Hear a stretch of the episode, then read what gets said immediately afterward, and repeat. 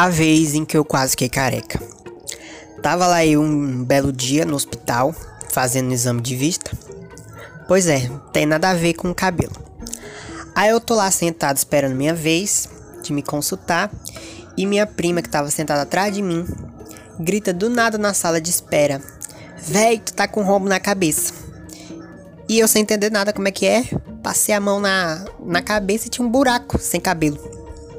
Automaticamente minha pressão baixou. Eu já tava quase chorando. Fiquei procurando cabelo na minha cabeça e não achava. Aí o que eu fiz? Fui no Google e ele me matou de sete formas diferentes. Ah, que você pode estar tá com câncer, que pode ser uma doença degenerativa. Eu já pensei logo, vou morrer, é o começo de um câncer, eu vou morrer.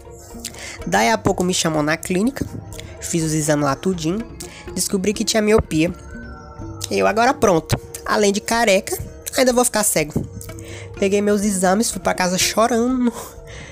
Minha mãe preocupada, sem entender nada, e eu sem querendo contar para minha mãe que eu tava com câncer, sendo que eu só tava com um buraco na cabeça. Falei, mãe, tô com um buraco na cabeça, meu cabelo tem caído, só tenho notícia ruim, talvez eu esteja com câncer. Daí minha mãe fala: Isso daí não é câncer, não. Isso daí provavelmente é um fungo. Tu deixa teu pente espalhado pela casa, os cachorros até devem usar.